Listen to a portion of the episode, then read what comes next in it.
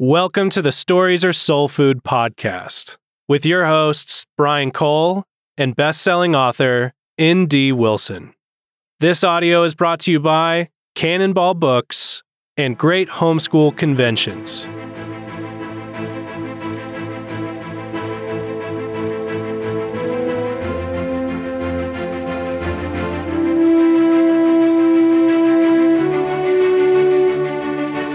Welcome to Stories of Soul Food. One question, I think. Sasf. Hashtag. Sasf. I think it'll catch on. Sasf.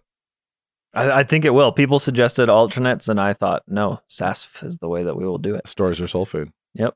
Because they are soul food. We can't change that. They're not other things. They're soul food. We've done more episodes than 30 now, so you can listen to one every day of a month. Have a month of okay, and then you can repeat. And you have a year. And by the end of that 30 days, we will have recorded 4 more. Yeah. So if you started now at the beginning, you could go 4 days into the next month. Perfect. Yeah.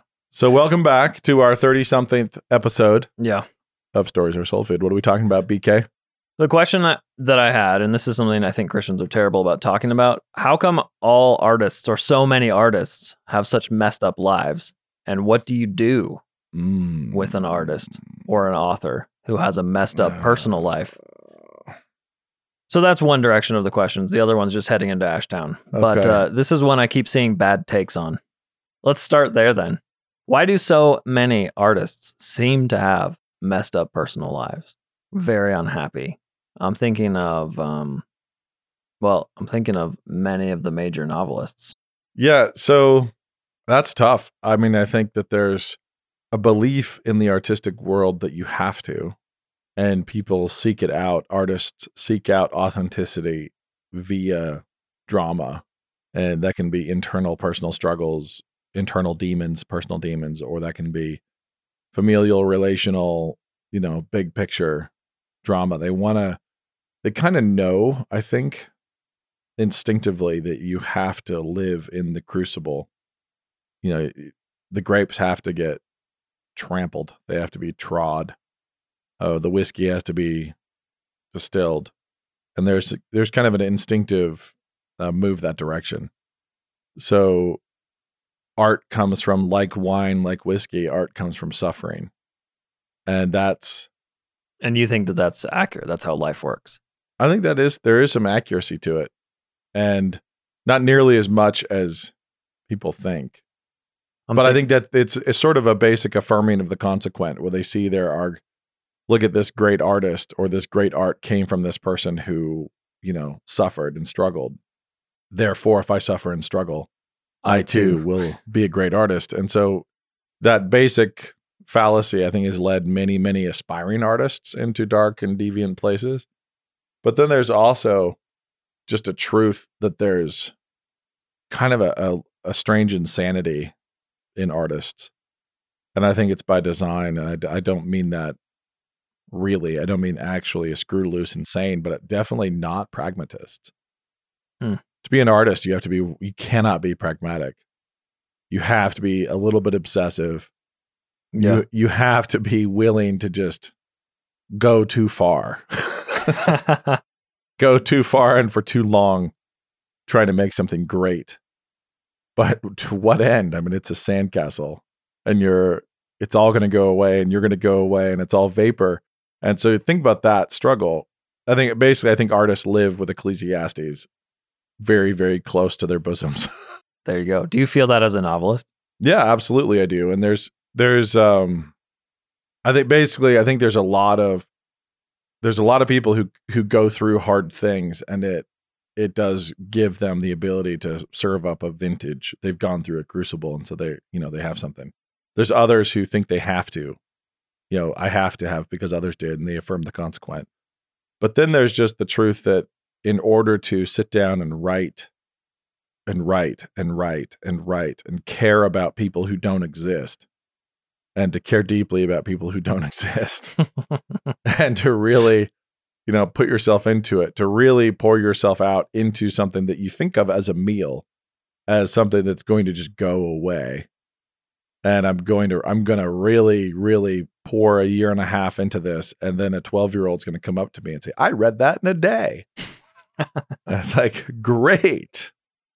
There's this Ecclesiastes presence. Okay. So the first half of Ecclesiastes, obviously all is vapor. Yep. And then you also have the desire for it to have mattered.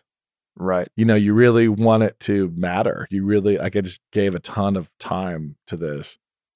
And that's not pragmatic.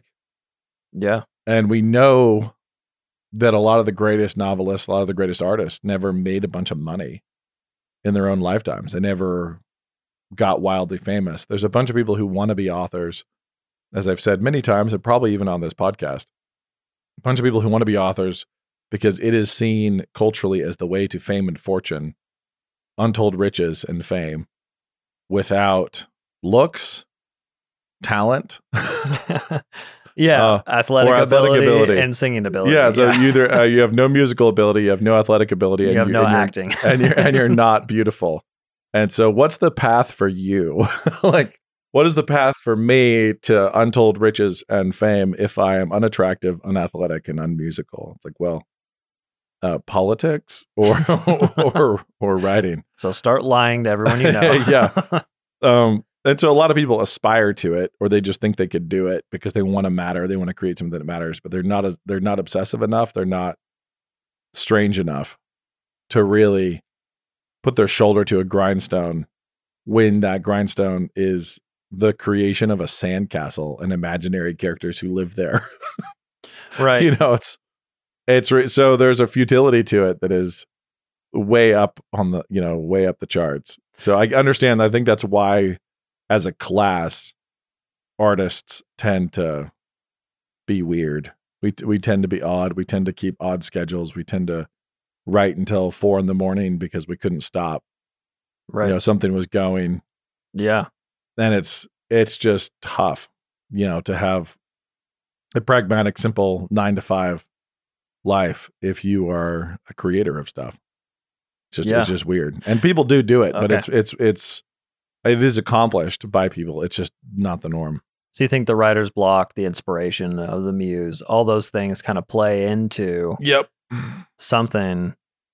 There's also an artist pride. Like, there's a weird inverted pride about being dysfunctional, about, you know, keeping weird hours, being weirdly compulsive, being creatively obsessive, that they take pride in. It's one of the, it happens to everybody. A lot of families, ethnicities, temperaments, lots of people take pride in their vices, in their weaknesses, where they make them their virtues, their badges of honor.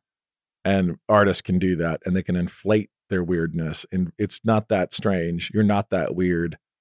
You're just a person trying to make stuff up for money.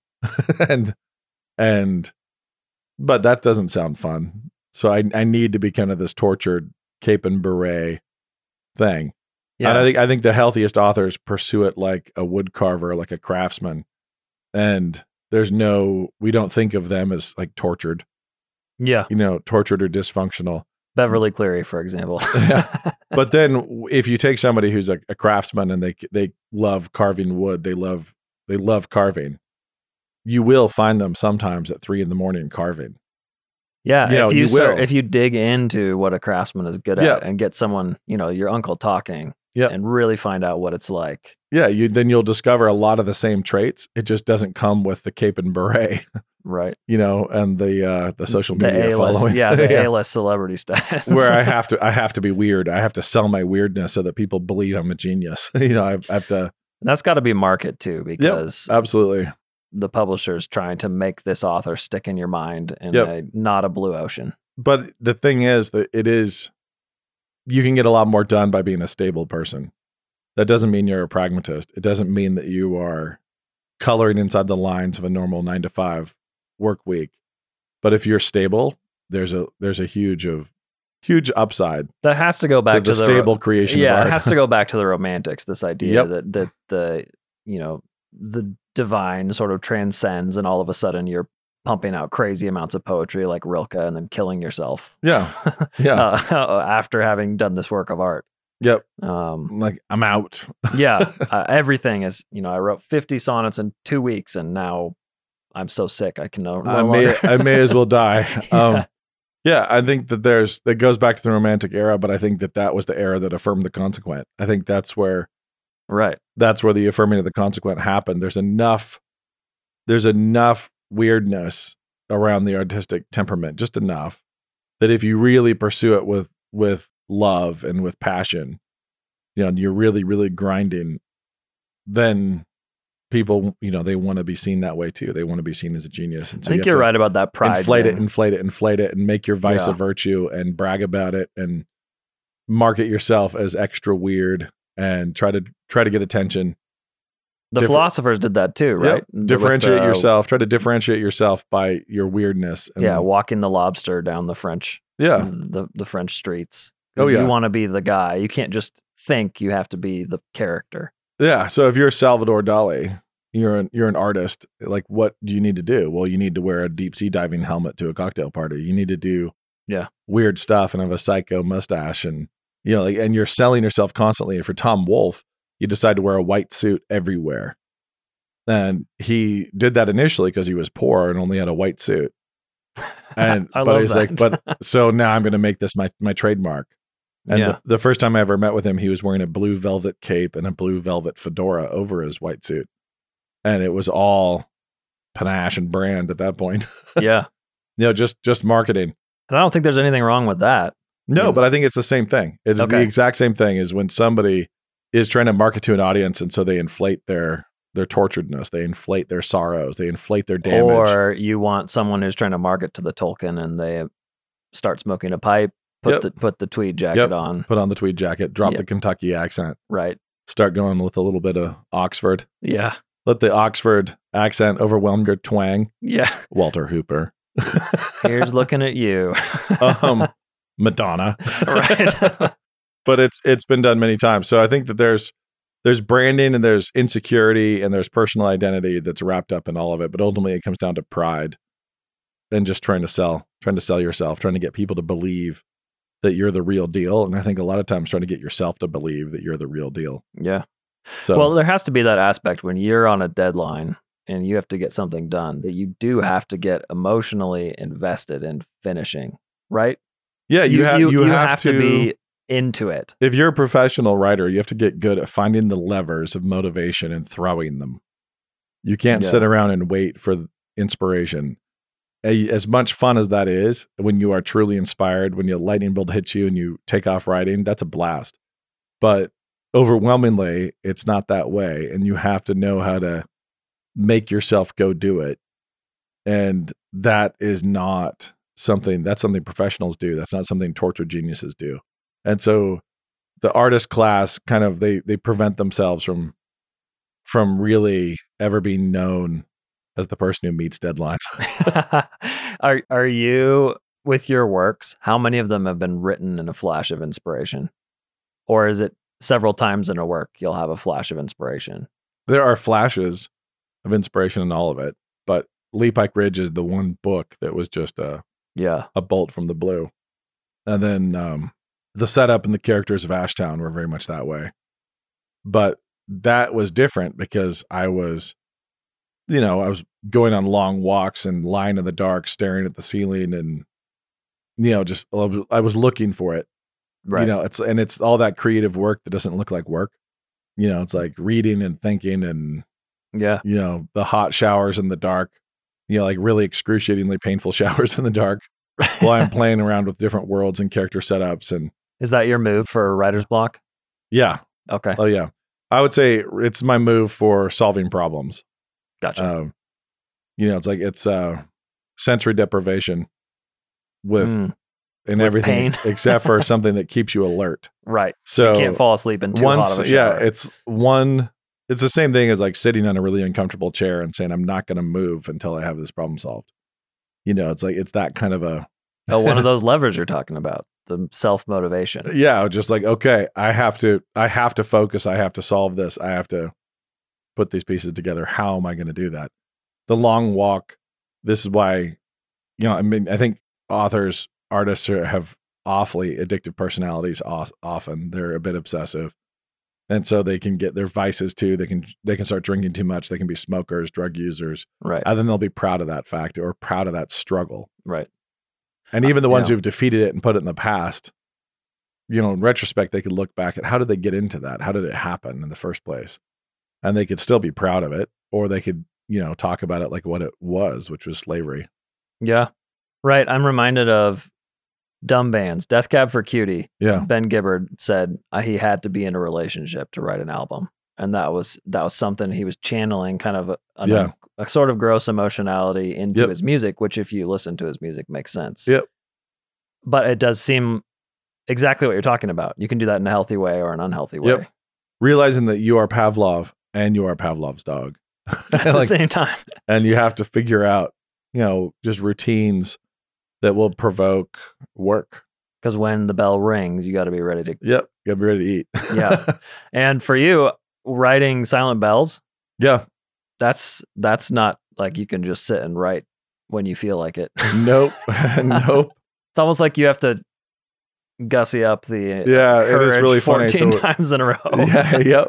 And it's super weird. It's a completely different experience. But so we just sent out chapter 14 of Silent Bells, and the number of people I've heard from where it's just kind of like, listen, I'm sorry this one's late.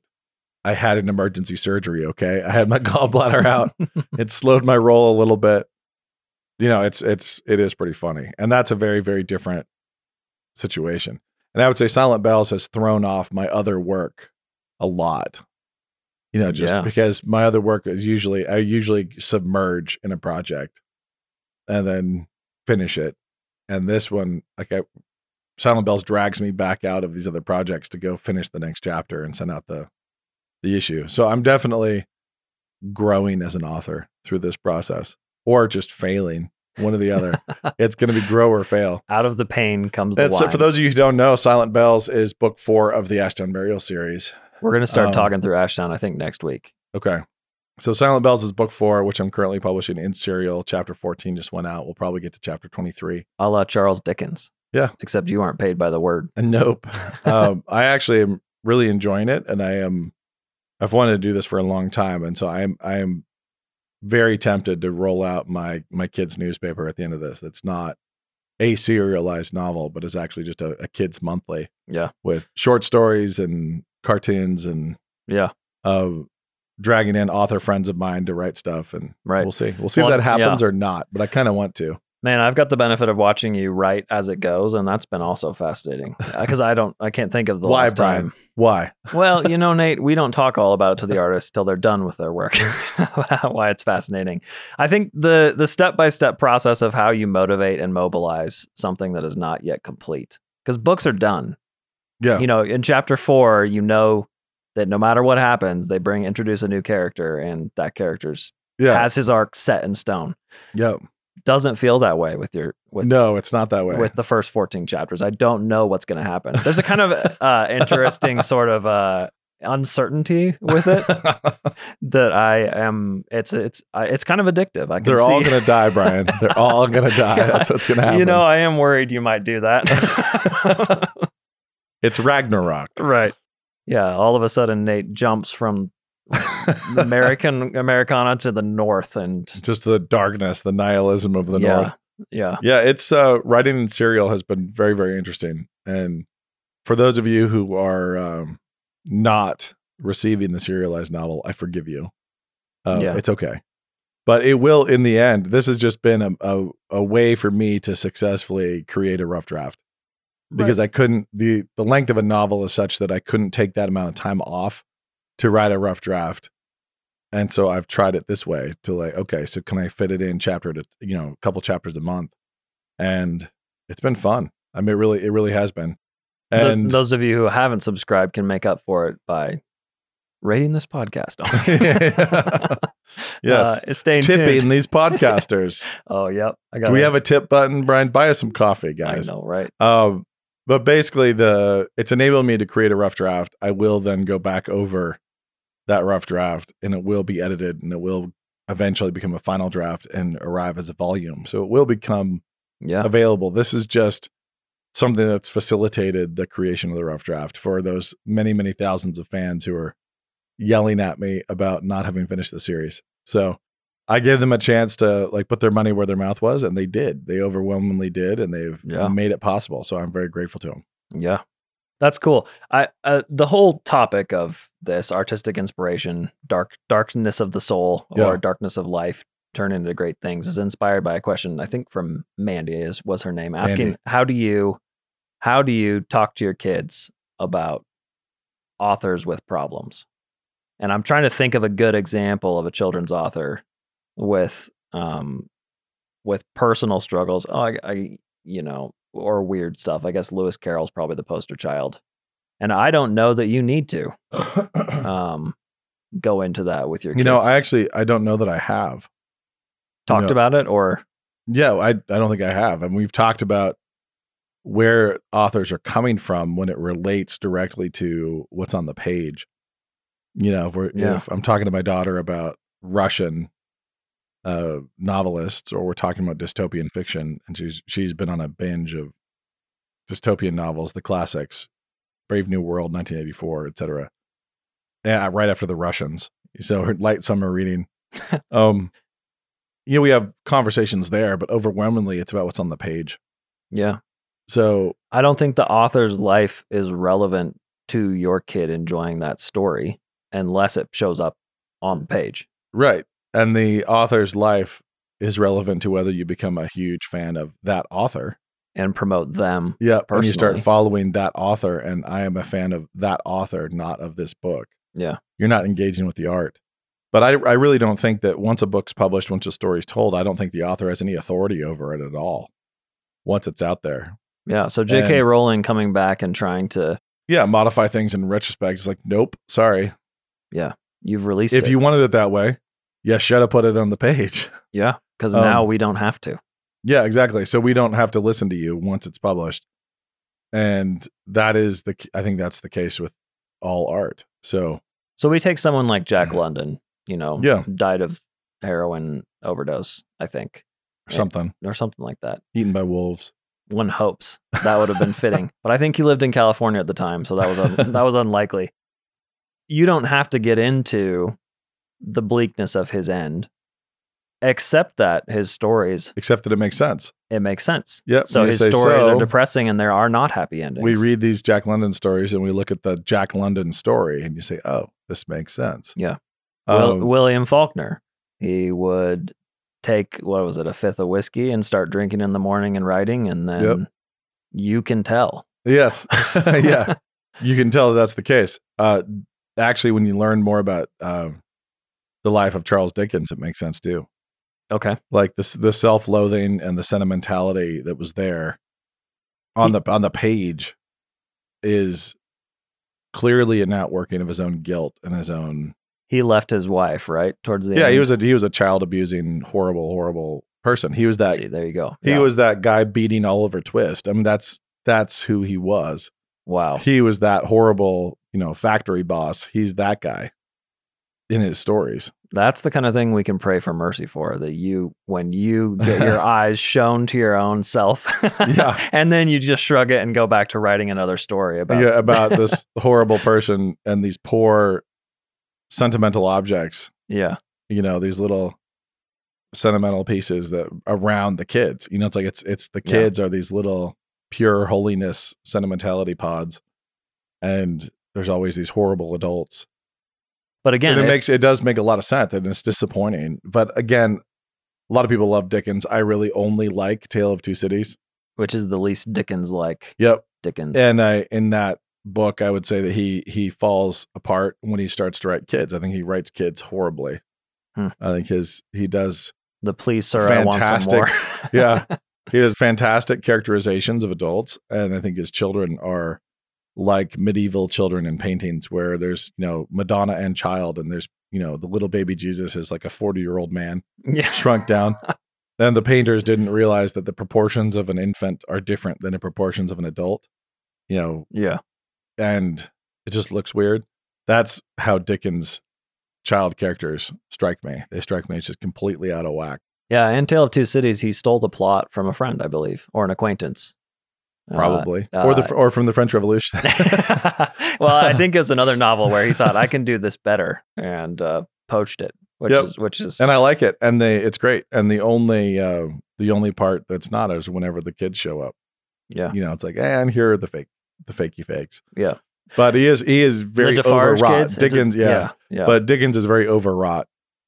But formative. Yeah. Like, he obviously was a king of the genre, and you can read his stuff and see what he did and what he created. And he created the miniseries. He created all sorts of things that live on with us today. And that doesn't, like, it's interesting to know, like, oh wow, he was a broken character himself.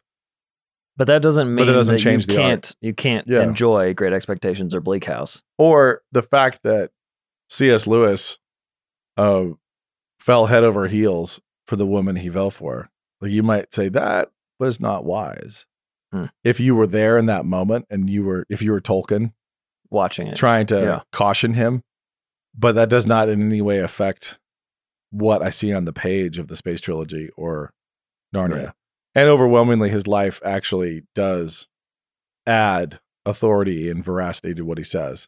Right. You know, but you could still see individual moments. It's like, I don't think, like, you're drinking too much. I know it's Christmas, but like, what does that have to do with, you know, the book?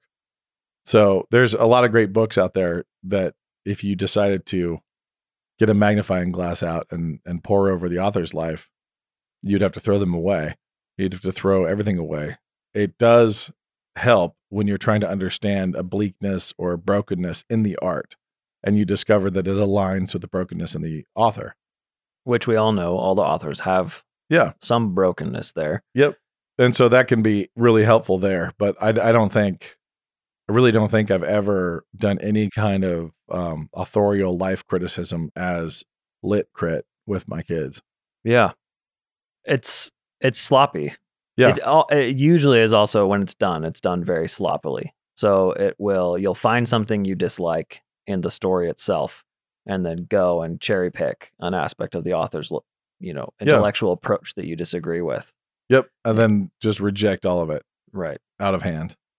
And so but especially with authors, you're not going to find a lot of great people back there. You know, in the post-romantic era, especially, because everybody's prided themselves on their dysfunction for a very long time. Yeah. I recently heard, I didn't know this, Rosaria Butterfield gave a talk on Frankenstein. Okay. And she mentioned that Mary Shelley kept Percy Shelley's heart after he died, and it was discovered in a book of his poetry a couple years after her death, just like a dried out piece of a little husk of his heart. And well, that's happy. And I'm bringing that up because Make Sense of Frankenstein. Go buy our worldview guide of it, and Jake McTeal explained it in more detail. Yes. That's the kind of thing we're like, oh, yeah, that makes sense. Right. And I think some authorial discussion of why she wrote it, where she wrote it helps, but also you don't have to do that if you're enjoying the monster story. Yeah, but there are plenty of times that you're not going to be able to understand a book fully unless you figure out the historical context and the context in which the author was living and writing. Mm. So Dracula is that way. True. Frankenstein's that way. A lot of Southern... Yeah. Sometimes you'll read it and say, why is this a classic? And you need to know. Yep. The Southern writers, Flannery O'Connor, and I mean, just everything that's ever come out of the South. Graham Greene. From Twain on. It's like the culture, pre-war, post-war, racial guilt, racial animosity, defeat, despair. Yeah. You know, like faux chivalry. There's so much to the historical context that will reveal more about the book. Twain's a good one. How do you think that, how does Twain's God-hatingness affect your read of Huck Finn or Tom Sawyer? Not really at all. Yeah. Yeah. That's what I think too. Yeah. Yeah. I mean, you can bear it in mind, and you'll find some things, but you know, really not. Yeah. I guess for me, it explains why the end of Huck Finn is so weird. That's about what it kind of fizzles. Me. Yeah. And maybe explains why, as a church person, you might feel occasionally targeted in Huck Finn. Oh, because I am. Yeah, but we don't mind Jesus was fond of calling out hypocrites as well in church. So as long as you're not a hypocrite, I feel like that's water off a duck's back as far as criticism. It is funny though, as a kid especially, and I see this in my own fans, where you don't care about the personality, but you don't care about the personality to such an extent that you never found out they wrote other things. Author. Yeah. Oh, okay. And so, you know, I've had kids tell me, you know, The Dragon's Tooth is my very favorite book. I wish you'd write another one. What? Okay. Yeah, I have. All right. Like, I mean, and that's, it's just odd. And then but I still find myself doing that where I grew up loving the Penrod stories. Oh yeah. Booth Tarkington. Yeah. Penrod stories. I only recently found out in our local coffee shop that Booth Tarkington wrote huge quantities of books. Oh, right. And I knew Penrod only. Not only did he write big quantities, I'm pretty sure he won the Pulitzer. He did? Yeah. I'm shocked. Yeah, exactly. And I was like, I read these in like fifth grade and in junior high, and it never crossed my mind that he wrote anything other than this particular like boyhood comedy genre. It was, and I thought he probably did three of them and was done. And it's sort of like discovering that Patrick McManus has written like really large, complicated novels. Whoa, that is like, crazy. Whoa. Like, I thought you wrote like outdoor life comedies about your first deer and things like that, which I love. So I'm still a little confused and needing to dive further into Booth Tarkington. Because Pat McManus has those murder mysteries that he did. And you're like, why'd you write a murder mystery? A. Milne. Yeah. A. Milne. One. Winnie the Pooh. And what else did he write? Well, he wanted to be a mystery writer, and his mysteries could never be taken seriously because he achieved such towering greatness with Winnie the Pooh. And then he could never shake it. And everybody adored Winnie the Pooh, and it was huge and still is huge. And he was just sad because he bought into that romantic idea that he needed to be a serious man and a serious artist. And instead, he'd made up this fantastic little stuffed animal make-believe world that everybody loved so much. And so his serious literary career was just nipped in the bud by that childish success. Oh man, only humans could be disappointed by having created Winnie the Pooh, Tigger, and Piglet. Yeah, but he was, you know, he wrote murder mysteries. And that's the kind of thing that happens all the time. But all this to say is I'm still guilty of that exact thing where I look at the author so little that I can love a book or enjoy a book and not discover at all that they wrote something else. But then on the other hand, there's other authors. I'll read something. I love it. I go find every single thing they've ever written. I read them all, and they're all incredibly disappointing. Except for that one. That is not uncommon. That is an extremely common thing. Well, do you think you just found a taste you liked in that one book? Or no, I think the author achieved towering greatness, you know, on accident. At least in the two examples I can think of that I'm not going to name names. Yeah, we'll just, just keep that. Yeah, I'm not going to name names right now, but these guys where I read something and I was like, holy cow, this guy is phenomenal. And then, you know, I get to know them and I read everything and I'm like, man, what was that? There was this magic sauce moment that came out of nowhere. And I can understand, I can relate to the need to write something different every time. Like I'm writing another book and it's not going to be the same as the last book. It has to change. It has to progress. It has to be different or else what's the point? I'm not just writing Hardy Boys novels. And I understand that drive and that impetus. And so I understand why other authors who, you know, have had some smash hit, you know, they win the National Book Award or they have something big going on and they deserved it. You know, the book's really good. And then they set pen to paper again. And all they're thinking about is how do I measure up to that success? But I have to be different. It can't be the same. I can't try to write the same novel again. Some of them never finish.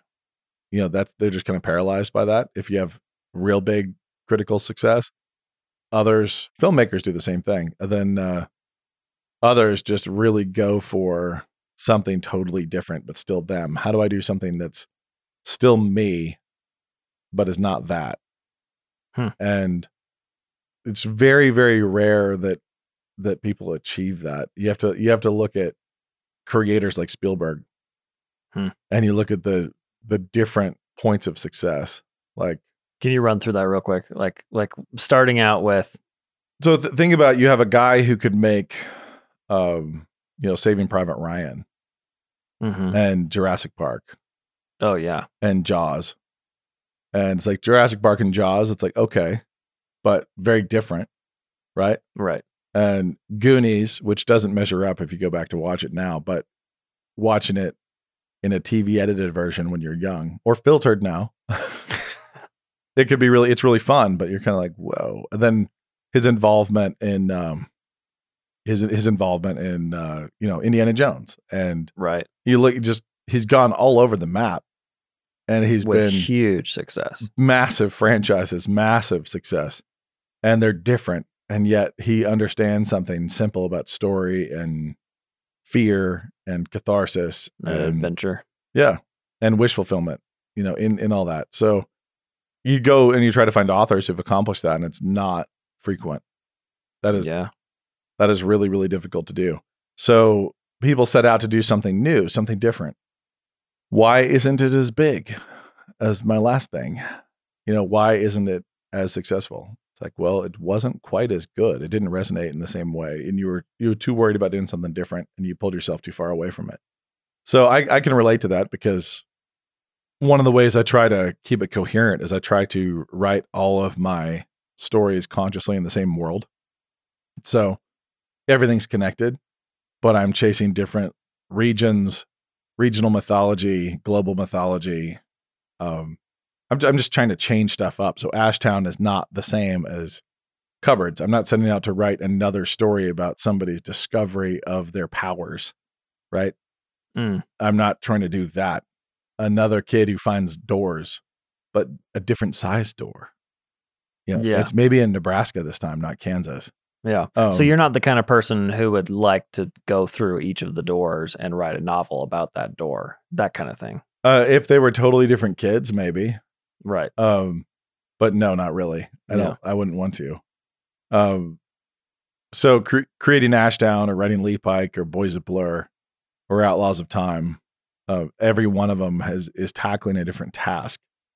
And every one of them, I really enjoy. It's weird to me, but I really enjoy how much every one of them has its own fan base that are loyal to that series or that book as their favorite and as the best of my canon. So the thing that makes me feel good and happy is when people are telling me Ashtown's my favorite series ever, or that's your best stuff, while the next person in line at the signing is telling me, I wish you just keep writing 100 Cupboards books. That's all you ever did. I read Ashtown to pass the time between my rereads of Cupboards. Mm-hmm. And the next group of kids are telling me that Outlaws of Time is like way my best. Yeah. And that makes me happy. Like, so that they're doing that, and that it is a taste thing where they're grabbing onto different ones and saying, this is your best. You shouldn't ever do the other ones. Right. That's the reason why I do the other ones. Yeah. It's like, it's a lot of fun. And that's true for Spielberg. That's true for a lot of people. So like Indiana Jones is better than Jurassic Park, is better than Saving Private Ryan, better than Munich, like all these different things that he's done and pursued. And then you look at failures though. So he's so prolific, and there's been a lot that he's been involved in that's come to nothing. Mm. Yeah. You don't see that or think about that because it's not top of the Wikipedia page. Yeah. And then so fun story. He's also just a genius businessman. He's made so many great business moves, but my favorite of which is, this is just industry gossip I've been told, but I assume it's true. I have no firsthand knowledge of this. George Lucas was super depressed as he was making Star Wars after he visited Spielberg's set. I'm trying to remember which space movie Spielberg was making at the time. Close Encounters, maybe? Was that him? Man, I'm blanking. Either way, Spielberg was making a space movie, and George Lucas visited set and got super depressed about his little space movie, and was insecure to Spielberg and said, like, man, yours is amazing and mine's just stupid. And so Spielberg said, well, I'll trade you some ownership.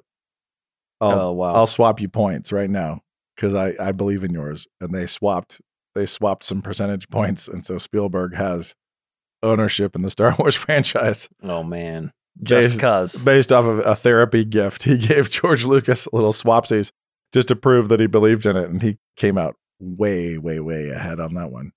Because Nate doesn't even remember whether it was Close Encounters. Yeah, because it's like, what was it? What was the thing that Spielberg did that was a space movie? I'm trying to remember. I think it was Close Encounters. But if it wasn't, don't scold me. Yeah. Anyway, so as far as, I think we closed the loop on why artists are broken people, kind of. Right. Mostly because they want to be, and because they think they have to be, and also because they all a little bit are.